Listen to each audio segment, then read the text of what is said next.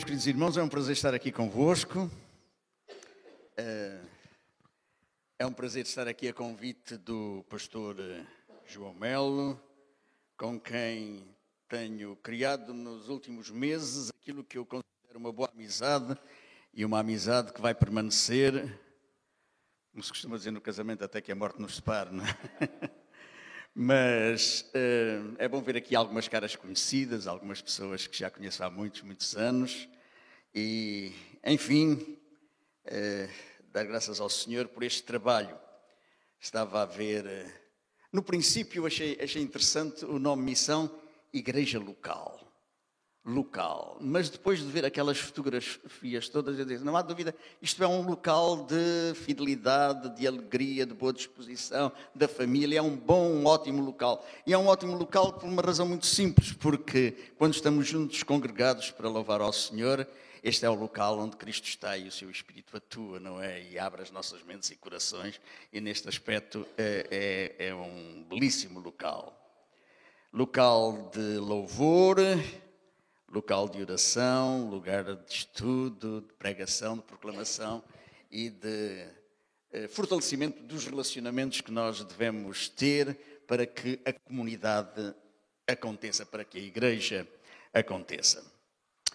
Eh, eu trago uma saudação, eu sou membro da direção da Convenção Batista Portuguesa e trago uma saudação da direção da nossa convenção.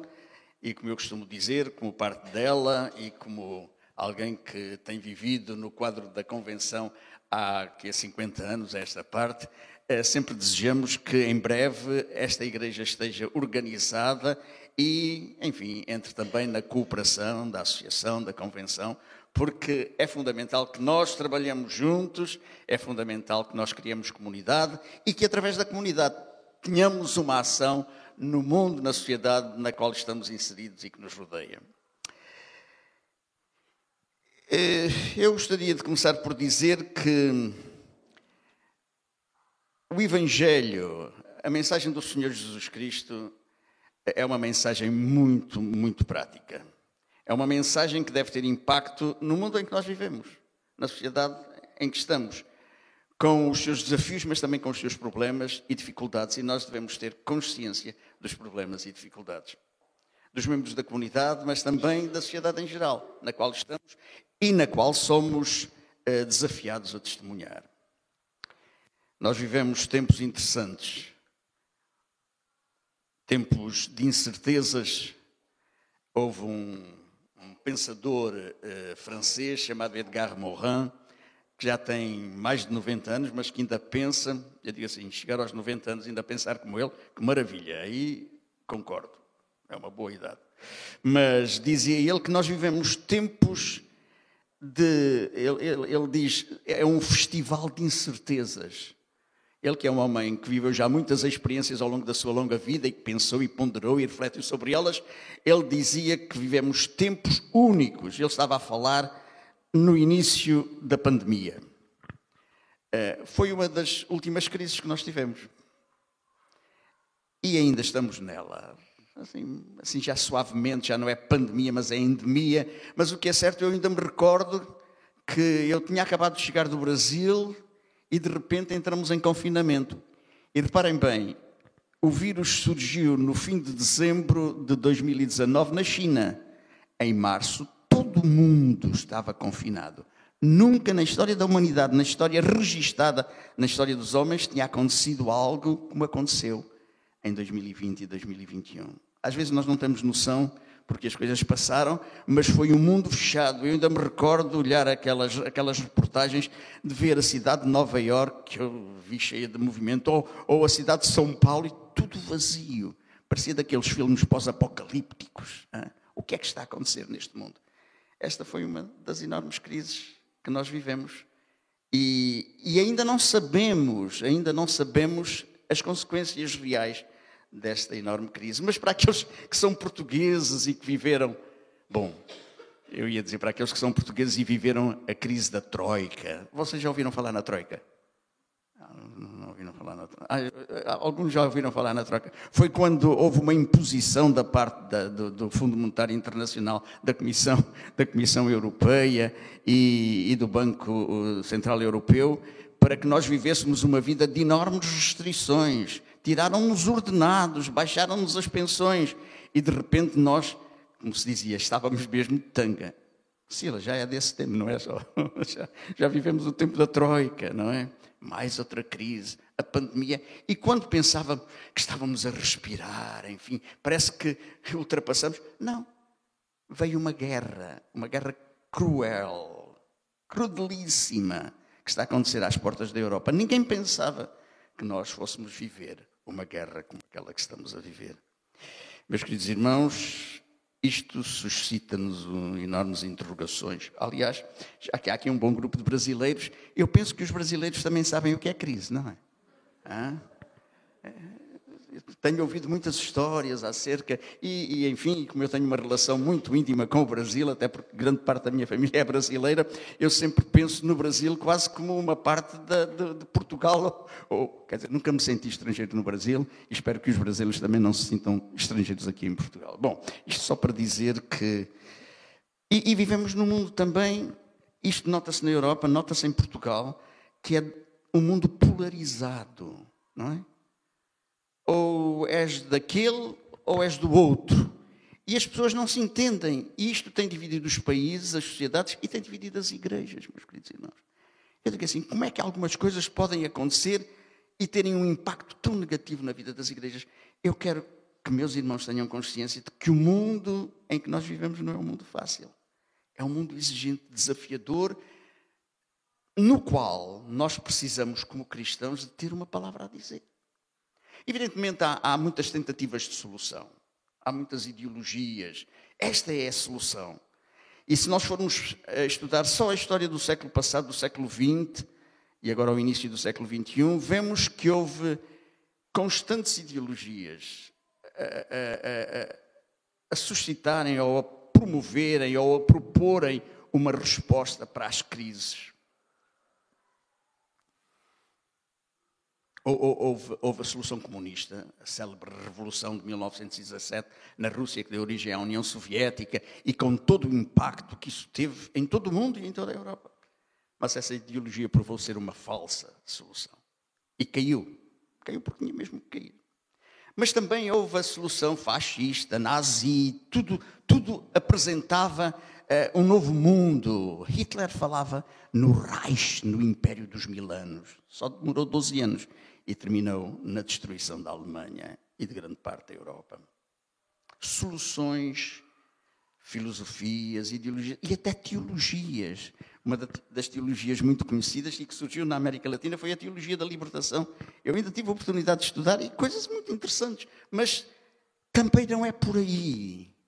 E o que nós precisamos, meus queridos irmãos, é, é encontrar uma outra solução, aquela que tem provado ser a solução ao longo de dois mil anos, até hoje. E é hoje fácil provar isso. Mas eh, sabem uma das coisas interessantes? Quando a gente lê Eclesiastes, o pregador diz assim: tudo é vaidade. Já estudei tudo, já pesquisei tudo, e diz ele: estou cansado de tudo isso. E tudo isso é vaidade. Até vejam lá, o pregador o autor de Eclesiastes se cansou de tantas soluções que pareciam estar aí, mas que não deram resposta. E então, o que nós precisamos, meus queridos irmãos, quero vos dizer, é de ouvir a Deus. Ouvi-lo de novo e com muita atenção. Talvez o, o, o tenhamos que ouvir de uma forma diferente daqueles que. daquela palavra que foi anunciada no século passado ou no século XIX. Talvez tenhamos de ouvi-la no meio de muitas outras mensagens. Estão a ouvir? Hum? Nós vemos televisão, mas hoje vemos as redes sociais. Todas têm novas mensagens e novas soluções e novas sugestões. Nós hoje vivemos num mundo de tanta informação, de tanta coisa, em que às vezes é difícil para nós separarmos a espuma dos dias daquilo que é fundamental. Ah, já agora, estão-me a seguir? Este é o contexto que eu quero que os meus irmãos tenham a consciência, porque é neste momento que nós precisamos de ouvir mais atentamente a voz de Deus. A voz de Deus é aquilo que permanece quando tudo passa. Os céus e a terra passarão, mas as minhas palavras não hão de passar. Isto disse o Senhor Jesus, e nós hoje temos cada vez mais a consciência de que esta é uma realidade. Olha, meus irmãos, eu, eu sou um leitor, eu sou um leitor compulsivo, eu leio muito, eh, tenho formação no campo da teologia, no campo da filosofia, da história, quer dizer, tudo isso me encanta. E, e continua a encantar-me, e, e, e continuo a ler, e continuo a pensar e a refletir nessas coisas todas, mas cada vez mais estou consciente de que é a palavra de Deus, é ouvirmos Deus que traz a solução e a resposta às nossas necessidades e às nossas carências. Tudo o resto passa, mas as minhas palavras não passarão. Nós precisamos de, de, de, eh, no poder do Espírito Santo, construir o reino. O reino de Deus. Aliás, o Senhor Jesus disse que o reino de Deus está entre vós, dentro de vós, não é? Este reino é a soberania do Senhor sobre as nossas vidas. E os grandes impérios passaram. O grande império romano, no tempo do apóstolo Paulo, passou. Pensava-se que era o mundo, o mundo civilizado, o mundo das grandes cidades, dos, dos, dos, dos, grandes jogos, enfim, na Grécia, em Roma, por aí adiante, o império que ia desde, desde as margens do Eufrates até o Atlântico, desde as fronteiras da Escócia até ao norte da África, passou.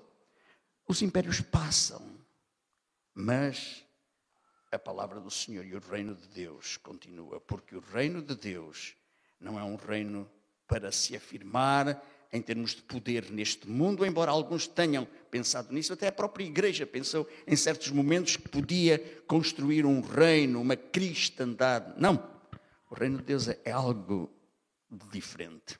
O Senhor Jesus disse que edificarei a minha igreja. A minha igreja é a minha comunidade, a comunidade dos crentes no Senhor Jesus, a comunidade daqueles que o amam, que o amam e o seguem e as portas do inferno não prevalecerão, as portas da morte não prevalecerão contra a igreja. Portanto, eu acredito, meus queridos irmãos, que esta é uma das múltiplas comunidades que historicamente levam a mensagem, vivem a mensagem.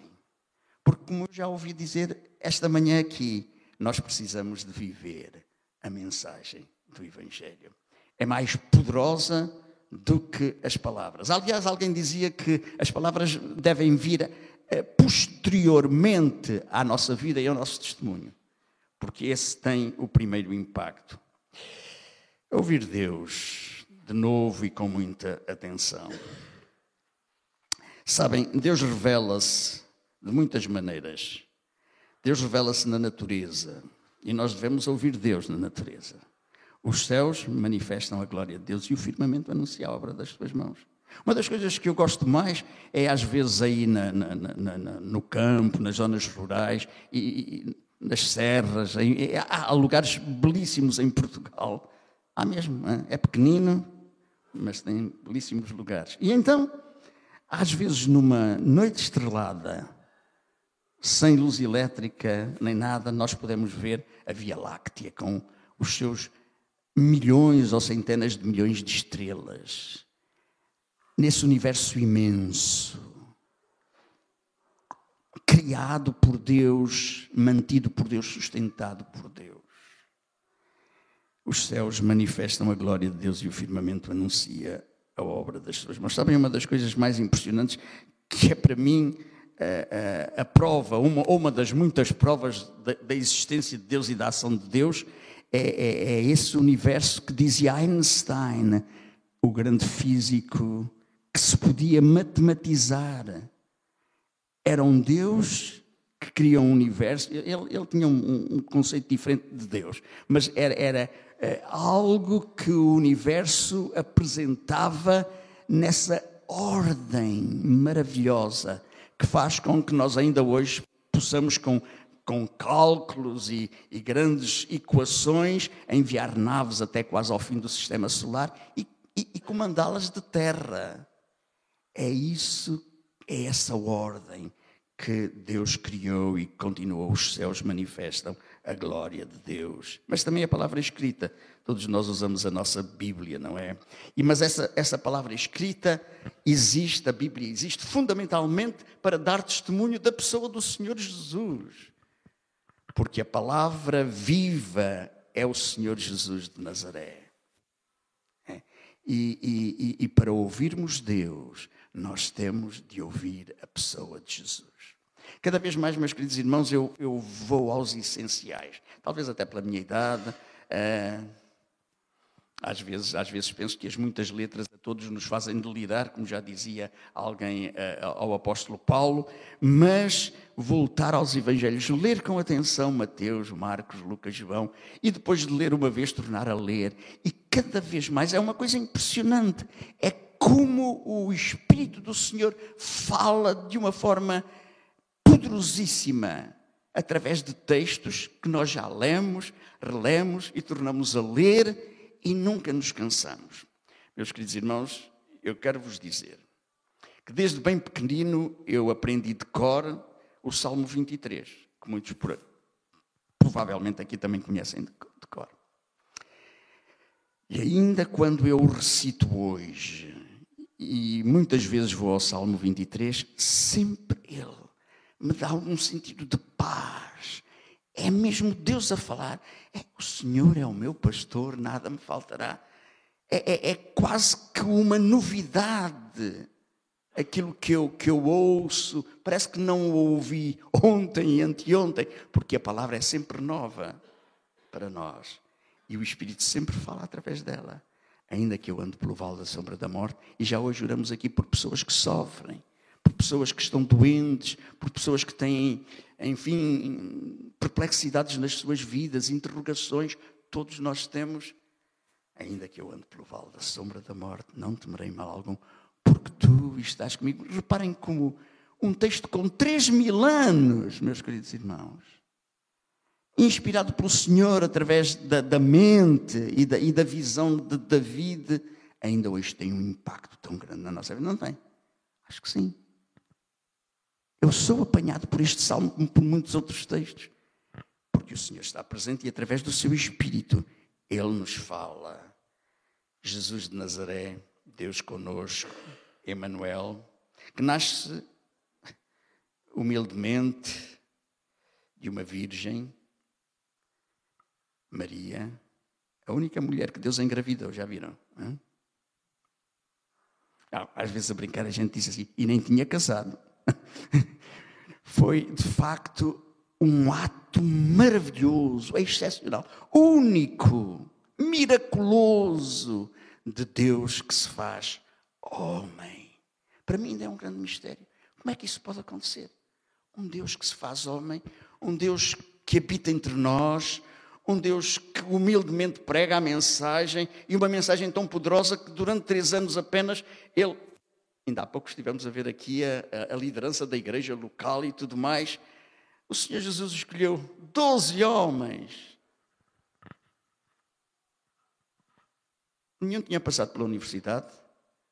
Nenhum era rico. Talvez, talvez Levi Mateus eh, fosse alguém com dinheiro.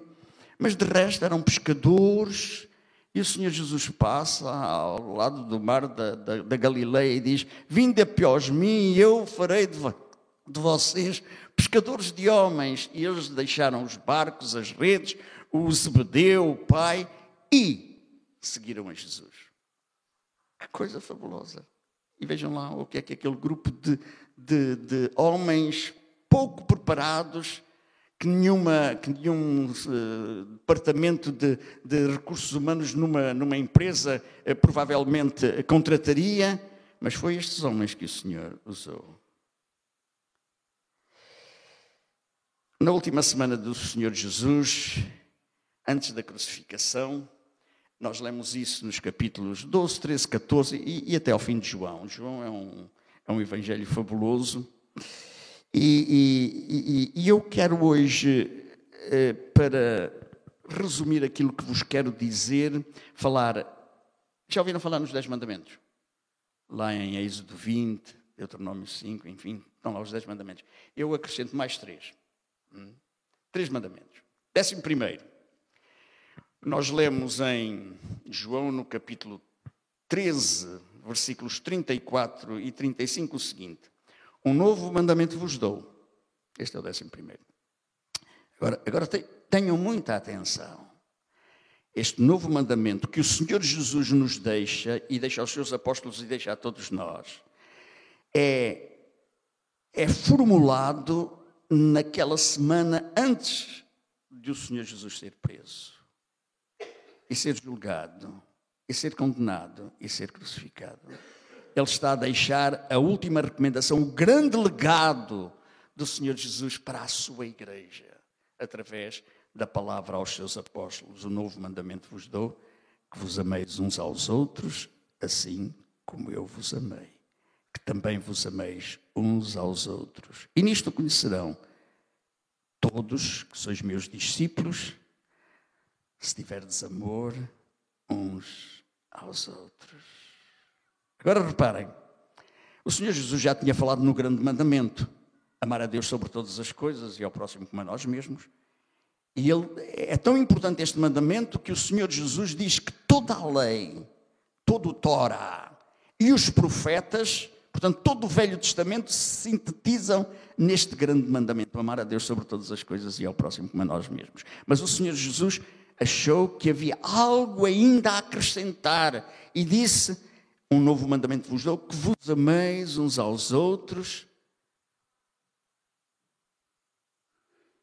assim como eu vos amei a vós. E aqui é que está o grande desafio, a grande ambição de Jesus para a sua igreja, que nós nos amemos uns aos outros como Ele nos amou a nós. E então não havia mais fofoca. Fofoca. Gosto desta expressão brasileira. Fofoca. E, e as fofocas às vezes não ajudam a igreja propriamente, não é? Porque nós não temos a capacidade de apreender o que significa amar como Jesus amou. Ah, é isso. E agora reparem que há uma consequência, e nisto, no facto de vós vos amardes uns aos outros, todos conhecerão que sois meus discípulos, ou nisto conhecerão que sois meus discípulos. Portanto, como hoje tivemos oportunidade de dizer, não é preciso grandes campanhas de evangelização para, para chegarmos às pessoas. O facto de nós nos amarmos uns aos outros e, e nos esforçarmos, porque é um processo constante de santificação e de, e de, crescimento espiritual, se nós aprendermos a nos amarmos uns aos outros, se nós tentarmos cada dia amarmos o nosso irmão particularmente aquele de quem não gostamos muito, enfim, em relação ao qual temos algumas hesitações, se nós aprendermos e tentarmos amá-lo como o Senhor Jesus nos amou, nisto, neste facto, neste relacionamento que nós criamos uns com os outros, nisto conhecerão que sois meus discípulos. Há uma dimensão missionária e evangelizadora no facto de nós nos amarmos uns aos outros. Que coisa bonita, não é? E o amor é uma coisa tão agradável. É, é muito mais agradável amar do que odiar, não é? O ódio destrói. O amor constrói, edifica, alegra, rejuvenesce. Podíamos dizer, eu, eu, eu digo-vos uma coisa, podia ficar aqui muito tempo a meditar nisto, mas eu disse à minha mulher para levantar o braço quando chegar à meia hora. O segundo ou décimo segundo mandamento é aquele que nós encontramos adiante no capítulo 17 de João. É a oração sacerdotal, uma belíssima oração. E o Senhor Jesus, na primeira parte, ele refere-se a ele mesmo. A vida eterna é esta, que te conheçam a ti, o único Deus verdadeiro, e a Jesus Cristo a quem enviastes. Depois ele ora pelos seus apóstolos e a partir do verso 20, ele diz assim, capítulo 17, versículo 20. Não se esqueçam, do meu ponto de vista, este é o 12 mandamento. Não rogo somente por estes, diz o Senhor Jesus nesta oração, mas também por aqueles que vierem a crer em mim, por intermédio da Sua palavra, a fim de que todos sejam um, e como és tu, ó Pai, em mim e eu em ti, também sejam eles em nós, para que o mundo creia que tu me enviaste. Eu lhes tenho transmitido a glória que me tens dado, para que sejam um como nós o somos, eu neles e tu em mim, a fim de que sejam aperfeiçoados na unidade, para que o mundo conheça que tu me enviastes e os amaste, como também amaste a mim. Leram com atenção? Ouviram com atenção? Não rogo somente por estes. Portanto, a oração do Senhor Jesus é uma oração por nós. Ainda hoje, se nós pegarmos nas palavras que o apóstolo Paulo fala, que o Espírito Santo intercede por nós com gemidos inexprimíveis, eu, eu penso que esta foi a oração proferida pelo Senhor Jesus enquanto estava aqui, mas é a oração que o Espírito Santo faz por nós, intercede por nós, com gemidos inexprimíveis, por uma razão muito simples, porque nós Infelizmente, estamos a falhar constantemente no que diz respeito à unidade do corpo de Cristo. Ah, meus queridos irmãos, para quem sabe história e para quem estudou história do cristianismo lá no seminário ou nas escolas seculares, nós vemos que a história da igreja é uma história que é uma tragédia em termos de divisões. Hum? Reparem bem como a tentação da divisão é grande. Já o apóstolo Paulo, escrevendo aos Coríntios, na primeira carta aos Coríntios, ele diz como é que vocês podem ser espirituais se um diz que um é de Apolo, outro é de Pedro, outro é de Paulo? Alguns até diziam que eram de Jesus, já, vê, já, já, já viram, não é? Hum? A igreja dividida, seguindo o líder, seguindo o, o, o, o, grande pregador que às vezes mobiliza, que às vezes nós dizemos que coisa. Hein? Mas, em última análise, o apóstolo Paulo, todos nós somos servos de Jesus. Portanto, devemos é ouvir a palavra de Jesus. E a palavra de Jesus fala-nos de unidade, a unidade que não estava a acontecer na igreja de Corinto, que eu tenho visto muitas vezes. Quando eu cheguei a Sedufeita, muitos ainda não eram nascidos naquela altura, em, em, em janeiro de 1981, eu vim aqui para o Porto, para a Igreja Batista de Sedufeito. Era um grupo pequenino e a igreja tinha sofrido uma turbulência ter terrível e só um pequeno grupinho estava lá. E, e, e, eu digo assim, que tragédia. Porque já depois disso eu vi outras igrejas a dividirem-se, a ir cada um para o seu lado, e às vezes dividem-se e ficam zangados uns com os outros. Não pode ser. Estamos a violar logo o décimo primeiro mandamento, que vos ameis uns aos outros como eu vos amei. E depois vamos violar, e com que violência, o décimo segundo mandamento para que seja um. Como eu, ó Pai, somos um, que eles sejam também um em nós. A história da, da igreja. Em, no, no, no, no, ano mil milital, eh, houve a, a, o grande cisma chamado entre a Igreja do Oriente, que deu origem às igrejas ortodoxas, e, e, e a Igreja Latina, que era a Igreja Católica. Depois, no século XVI, houve a grande divisão da Reforma, que surgiram os protestantes com Lutero e Calvino e Zwinglio e outros, e a Igreja Católica. E por aí adiante, mesmo entre os evangélicos, hein, aos batistas, e não, não, há dúvida que nós somos os melhores. O que é que eu disse? Não, não, não, não, não, não subscrevam. É, dá a história daqueles, daqueles batistas batistões que pensam que só os batistas é que vão para o céu. E então, quando, quando Pedro abre a porta e anda a mostrar aos que chegam ao céu os vários grupos ali a louvar e tal, lá, estão ali os da Assembleia de Deus, muito cheios de, de, de ânimos, carismados e tal. E aquele grupinho lá ao fundo, os batistas e tal. Ah, ah, ah não, aquele grupinho lá ao fundo, ah, aqueles são os batistas. Pensam que são os únicos que estão cá, portanto, portanto quero dizer, não, não, não sejamos sectários. Não, a igreja do Senhor acolhe todos. Todos. Eu que tenho uma perspectiva ecuménica, acho que há no céu muitos ortodoxos, muito católico, muito batista, muito carismático, muito presbiteriano, muito metodista e outras que tais, porque estão sempre a surgir novas denominações. Nós precisamos é de aceitar o Senhor Jesus Cristo como nosso Salvador e deixar que Ele atue através do seu Espírito em nós e somos parte da igreja. Mas devemos ter muita atenção e muita cautela. no que diz respeito à unidade do corpo de Cristo.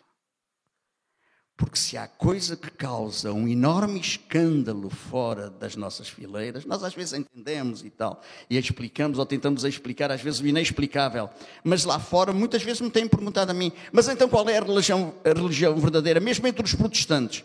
São os batistas, são os presbiterianos, são os metodistas, são os pentecostais? E, meus queridos irmãos, não há dúvida, isto de baralho é o esquema. Hum? Portanto, o Senhor Jesus antecipando muitas destas questões, em relação às quais nós continuamos hoje não ser capazes de dar uma resposta. Enfim, o que é que diz aqui? Para que o mundo creia que tu me enviaste. Reparem, que vos ameis uns aos outros e assim conhecerão que sois meus discípulos.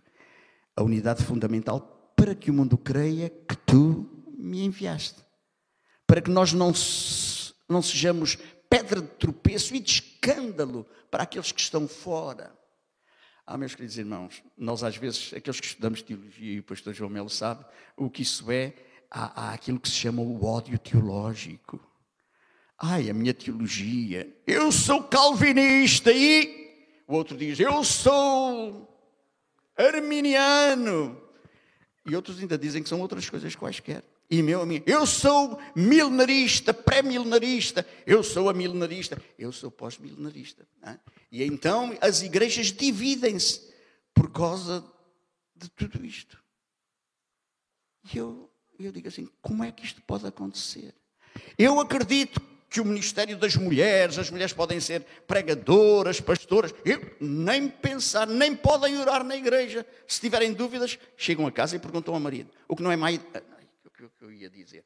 É, não, não, meus, meus queridos irmãos, eu sou daqueles que acham que, sem dúvida, as mulheres, desde que tenham uma vocação divina e sejam chamadas para o ministério, podem exercer qualquer função na igreja.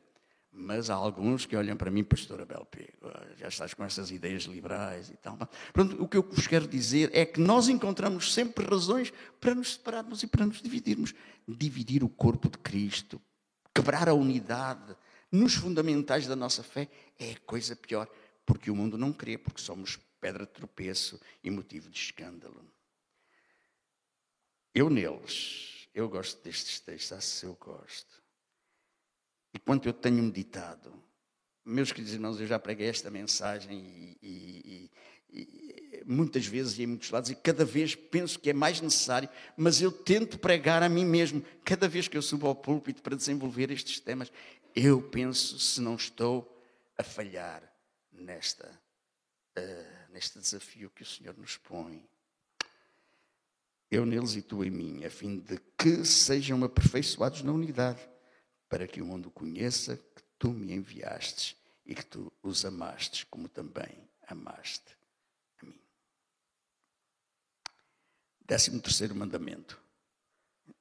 Estou dentro da hora. Eu tenho um problema. Há pouco o, o pastor estava a dizer que, que, é preciso haver uma certa disciplina um certo foco, porque se, se alguém é, é convidado para falar sobre Abacuque, não deve falar sobre Amós, não é? Portanto, quer dizer, e eu às vezes, se não sigo assim com uh, algum, alguma convicção as minhas notas, também uh, expando muito as minhas reflexões, porque de facto tudo isto está interligado. Tudo isto tem a ver com missões, tudo isto tem a ver com a criação da comunidade e, e é fundamental que nós entendamos. Agora, capítulo 20, 13 terceiro mandamento. Tudo na última semana em que o Senhor Jesus caminhou aqui. Versículos 21 e seguintes. Não, não vamos começar até a ler no versículo 19. Ao cair da tarde daquele dia, o primeiro dia da semana, trancadas as portas da casa onde estavam os discípulos, com medo dos judeus, veio Jesus, pôs-se no meio e disse-lhes: Paz seja convosco. E dizendo isto, lhes mostrou as mãos e o lado. Alegraram-se, portanto, os discípulos ao verem o Senhor. Disse-lhes, pois, Jesus outra vez: Paz seja convosco. Agora reparem: Assim como um Pai me enviou, eu também vos envio. E havendo dito isto, soprou sobre eles e disse-lhes: Recebei o Espírito Santo. Assim como o Pai me enviou, eu também vos envio. Nós todos somos enviados pelo Senhor nosso Deus, pelo Senhor Jesus, no poder do Espírito Santo, porque sem, sem, sem, o poder do Senhor nós não podemos. O apóstolo Paulo tinha muita, muita consciência disso quando ele diz: sem, é, é, o Senhor Jesus tinha consciência da nossa fragilidade quando ele diz, no capítulo 15, aliás, que sem mim nada podeis fazer. Sem mim nada podemos fazer. Sem o poder do Espírito Santo, é por isso que ele soprou sobre eles e disse-lhes: Recebei o Espírito Santo. E é no poder do Espírito Santo que nós vamos, que nós pregamos, que nós proclamamos, que nós vivemos o Evangelho. Porque senão nós não conseguiremos fazer nada. Eu já ouvi muitas grandes pregações e muitos grandes pregadores. E, e, e, e às vezes palavras inspiradas. Mas se não for o Espírito Santo a trabalhar nos corações das pessoas e no poder que a palavra tem, não vamos a lado nenhum. Às vezes, palavras simples, de pessoas muito simples. Eu conheci uma senhora foi membro da igreja de Sedufeita durante muitos anos, já, já com o senhor, era, é, ela era analfabeta. E o marido gostava de pregar, e ele pregava bem, e, não há dúvida que foi um querido amigo e me ajudou às vezes em missões e em outras igrejas onde ele servia. Mas quando aquela mulher falava, e ele entusiasmava-se, às vezes era, era também um batista da velha escola, e às vezes aquela senhora analfabeta a esposa, a dona Leonor, ela falava de tal maneira que eu dizia assim: quanta sabedoria, quanta sabedoria espiritual esta mulher não tem. Devemos ouvi-la com muita atenção, porque o poder usa até as pessoas mais simples para conseguirem autênticos milagres. Portanto, não nos esqueçamos Assim como o Pai me enviou, também eu vos envio a vós e recebei o Espírito Santo. Jesus manda ir, Jesus envia, sob a responsabilidade e o poder do Espírito Santo. Agora, meus queridos irmãos, o Senhor Jesus fez o seu ministério durante aqueles três anos e depois ele deixa-nos. E, em Mateus 28, os últimos versículos são versículos extremamente importantes, porque ele junta os seus apóstolos, os seus discípulos, lá no Monte da Galileia, e diz o seguinte: Não sabemos quantos, não deviam ser muitos, mas eu, eu, eu penso muito e às vezes tento reviver na minha mente este momento em que o Senhor está prestes a deixar os, os, seus apóstolos, aqueles com quem ele viveu durante três anos e tal, aqueles que esperavam que ele fosse o Messias, o libertador de Israel, e de repente ele diz que se vai embora, mas diz-lhes assim: Olhem, quero que saibam, e eu quero que todos nós saibamos hoje, aqui, nesta manhã, nesta, nesta tarde, é-me dada toda a autoridade no céu e na terra, é-me dado todo o poder no céu e na terra.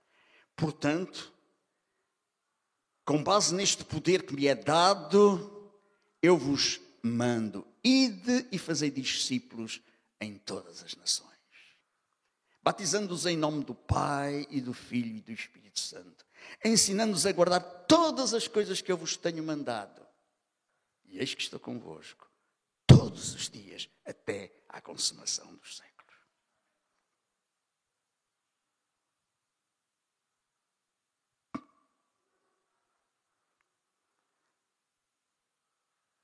Sempre que eu que eu digo estas palavras, até me arrepio. Ali está o Senhor Jesus, no fim do seu ministério, a olhar para aquele grupo que ele envia para o mundo sem experiência nenhuma internacional. Não eram cosmopolitas, não tinham andado a viajar pelo império, não tinham os meios que nós temos hoje à nossa disposição, que não se comparam nem de longe nem de perto. Mas reparem, ele diz: Ide e fazei discípulos em todas as nações. E eu, se estivesse lá, eu penso que olhava para o lado e diga assim: Mas isto é comigo? Eu nunca saí daqui. Pescador, zelote, homem das finanças como Mateus. Mas há alguma megalomania neste homem. milagre é que eles foram.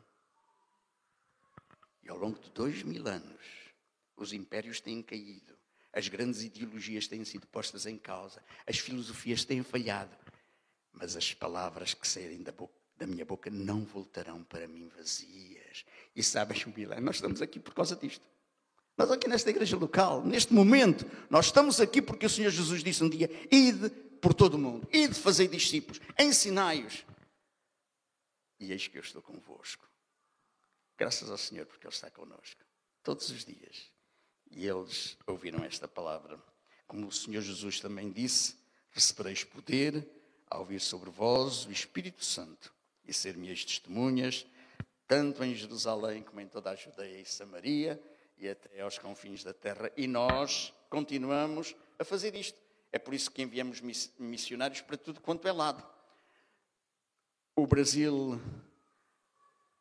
sabem quem, já agora só por curiosidade, na nossa Convenção Batista Portuguesa, o primeiro missionário da Junta de Missões Mundiais da Convenção Batista Brasileira que foi enviado foi João